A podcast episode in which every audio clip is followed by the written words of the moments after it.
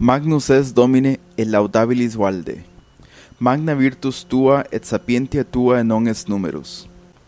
Et laudare te vult homo aliqua portio creaturae tuae, et homo circumferens mortalitatem suam, circumferens testimonium peccati sui, et testimonium quia superbis resistis.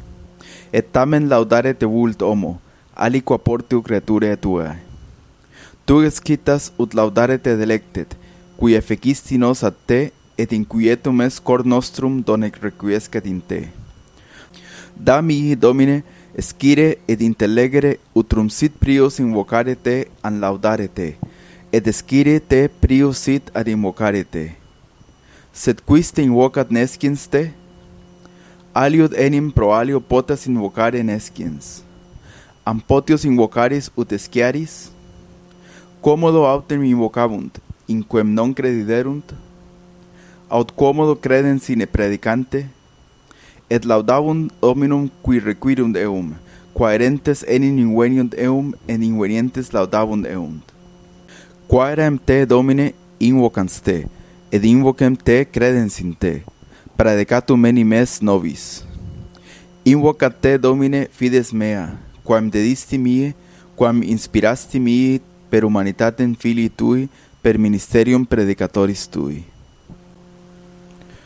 Et quomodo invocavo Deum meum, Deum et Dominum meum, quoniam utique in me ipsum eum vocavo, cum invocavo eum, et quis locus est in me quo veniat in me Deus meus, quo Deus veniat in me, Deus, qui fecit caelum et terram, Itane Domine Deus meus, es quicquam in me quod capiat te, anuero caelum et terra, quae fecisti, ed in quibus me fecisti capium te, en quia sine te non eset quidquid est, fit ut quidquid est capiat te, quone amitaque et ego sum, quid peto ut venias in me, qui non esem nisi eses in me, non ego iam inferi, et tamen etiam ibi es, nam etsi descendero in infernum ades non ergo esem Deus meus, non omnino esem, nisi eses in me.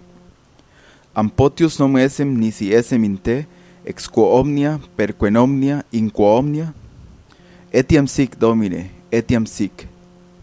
Quo te invoco cun in te sim, aut unde venies in me, quo enim requedam extra caelum et terram, ut inde in me veniet Deus meus, quid dixit caelum et terram ego impleo?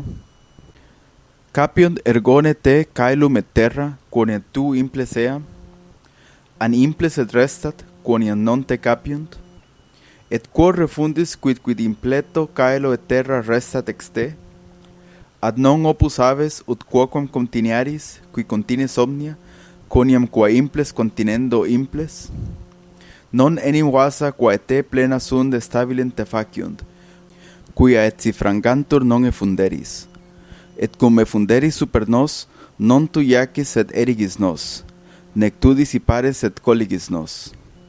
Sed quae imples omnia, te toto imples omnia. Anquia non possum te totum capere omnia, partem tui capiunt, et eandem partem simul omnia capiunt? An singula singula, et maiores maiora, minores minora capiunt? Ergo, est aliqua pars tua maior, aliqua minor? an ubique totus es et res nulla te totum capit?